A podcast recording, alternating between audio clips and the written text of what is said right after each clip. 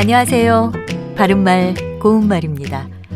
우리말 접사 중에 일부 명사나 용언의 명사형 뒤에 붙어서 모양, 상태, 정도의 뜻을 더해주는 새라는 전미사가 있습니다.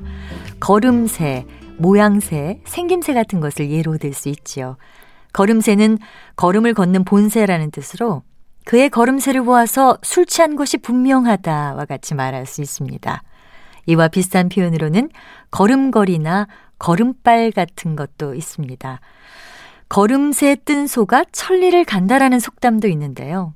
소는 비록 걸음이 뜨기는 하지만 한결같이 꾸준히 걸어가서 마침내는 천리를 간다는 뜻으로 꾸준히 인내하면 큰 성과를 낼 수 있음을 비유적으로 이르는 말입니다. 또 국임새라는 표현도 들어보셨나요? 이 말은 동사 국이다에서 나온 것으로 종이나 천 따위가 구겨진 정도나 모양을 기본 의미로 하고 있고 구김살과 비슷하게 쓸 수 있습니다. 그래서 어머니는 옷에 구김새를 없애려고 다리미로 다리셨다 이렇게 말할 수 있습니다. 그리고 구김새에는 기가 꺾이거나 풀이 죽은 태도나 기색이라는 뜻도 있어서 그는 매우 가난하지만 구김새가 없다와 같이 쓸 수도 있습니다.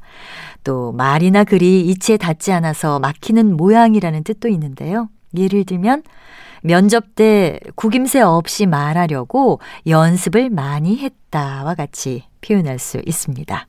바른말 고운말 아나운서 변희영이었습니다.